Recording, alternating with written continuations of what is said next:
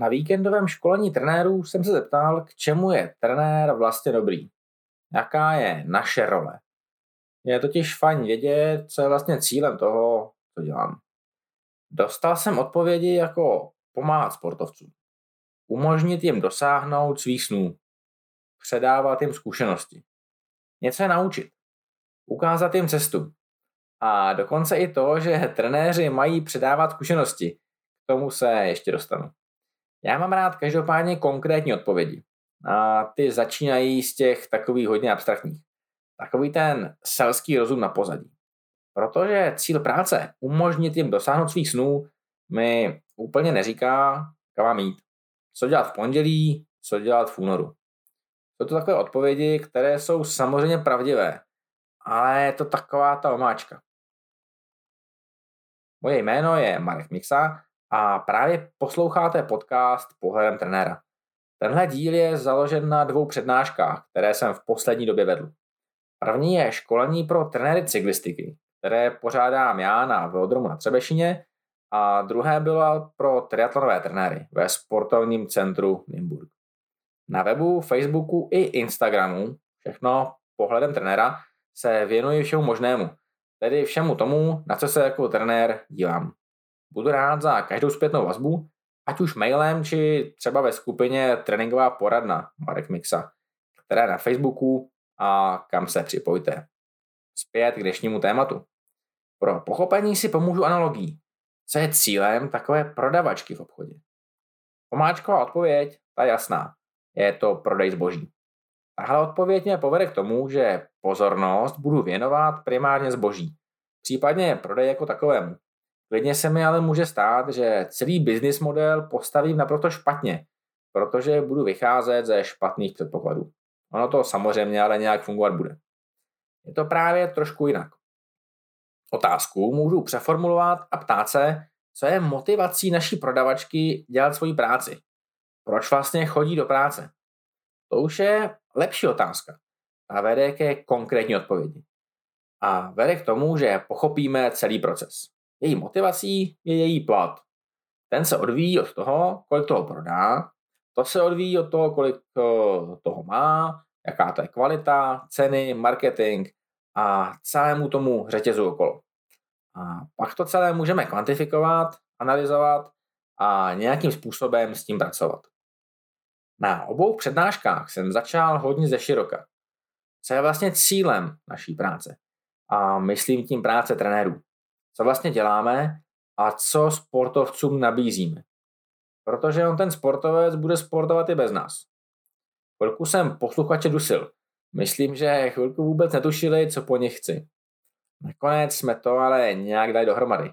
To jedno, jediné, kouzelné slůvko. Krom toho, co jsem už říkal, zaznívalo i něco jako dát jim systém. Všechno to bylo bez zesporu pravda. Ale on i ten systém může být dost dlouhubý. O tom systému to není. To jsem zpět u těch zkušeností. Ono by mnohdy bylo lepší těm sportovcům ty vlastní zkušenosti vůbec nepředávat. Často vůbec není kde brát. Ale to je zase na jeho kapitolu. To kouzelné slovíčko je efektivita. Ten sportovec totiž už trénuje. A my trenéři mu nabízíme jedinou věc. Po našem působení by měl mít ten trénink větší efektivitu. Tedy jenom ten trénink. Koukali na mě jak na blázna. Se tam dusí a pak jim řekne takovou blbost, že trénink má být efektivní. To ví přeci každé malé dítě. Jasně. Mimochodem, skrz děti často promlouvá pravda v té nejčistší podobě. Není to o systému ten může být úplně klidně nahodilý. Každý trenér má systém jiný a říct, který systém je lepší nebo horší, těžko říct. Průvodce životem. Jasně, určitě je to fajn. Zaznělo i něco jako, že záleží, jaké má ten sportovec cíle. Já říkám, že každý malý sportovec vidí jen to, že vyhrál olympiádu. Nebo porazí Karla vedle z baráku, to je úplně jedno ale děti mají vždy maximální cíle. I když si hrajou, tak si hrajou po každý prostě na doraz. Takové to hlavně si tu soutěž užít a zúčastnit se. to jim vtlučeme až později do těch hlaviček. Tím naším systémem. Takže efektivita. Tím je najednou totiž všechno krásně dané. V té efektivitě se totiž skrývá i záludnost času. Hlavně na přednášce pro triatlonisty, kde se musí ti trenéři naučit tři sporty a ještě k tomu ty děcka a ty sportovce naučit převlékat. Tam není čas na nic. Je trošku s podívem, že efektivita pohybu na kole a konkrétně třeba efektivita šlapání je u těchto sportovců často naprosto zoufalá.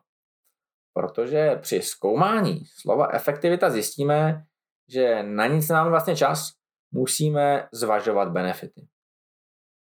Mám hrozně rád takovou rohlíkovou větu. Když máte hlad, tak vám rohlík udělá neskutečně dobře. Druhý rohlík vás potěší, třetí už vás jako nasytí hodně a když dostanete čtvrtý rohlík, bude to znamenat, že začnete hodně koukat potom, kde je nějaký máslo. Odbornější název pro tuhle rohlíkovou větu je mezní míra užitku. A čtenáři mého blogu o tréninku se s tímhle pojmem určitě v několika článcích setkali. Ekvivalentem toho prvního rohlíku je v případě cyklistiky třeba jízda na válcích. S velmi malou časovou investicí se naučíte neskutečné věci. No možná, že to není ani celý rohlík, je to možná třetinka rohlíků a je to takový to, když máte opravdu neskutečný hlad.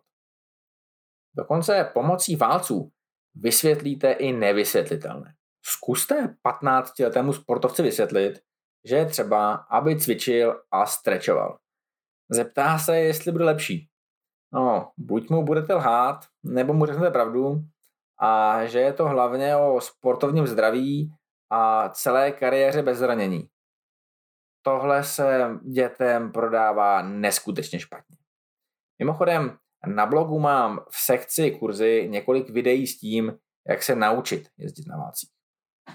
Pokud hezky vysvětlíte, že pokud dokážeme spevnit pánev v synchronizaci s pracující spodní polovinou těla, tak pojedeme rychleji.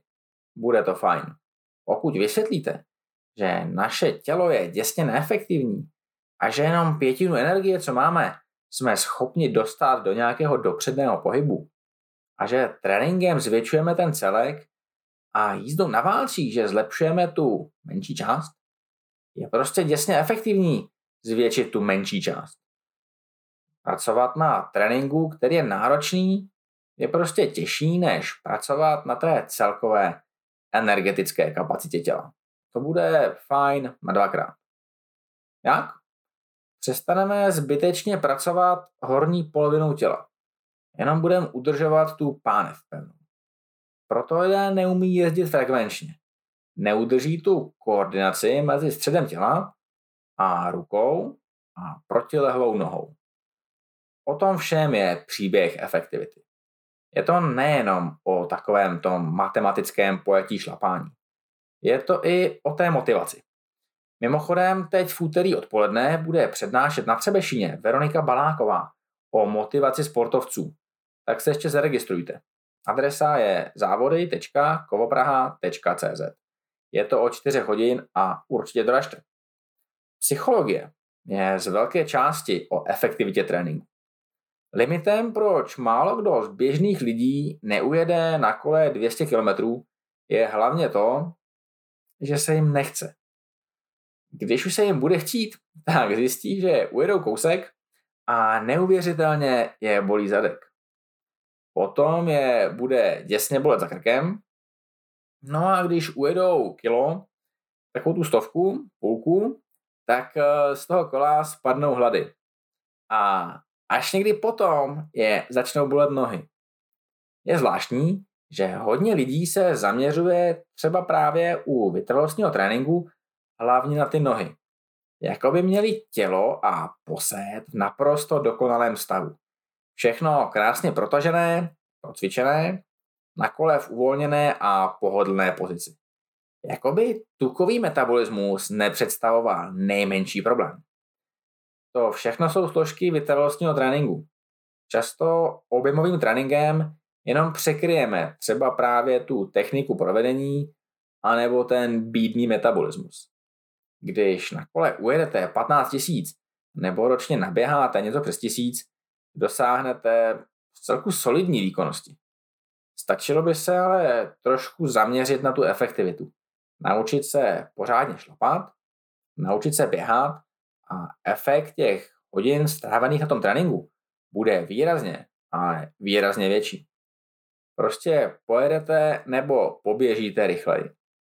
A je skutečně jedno, jestli chcete vyhrát olympiádu nebo jenom porazit souseda Karla. Pokaždé to bude o té rychlosti.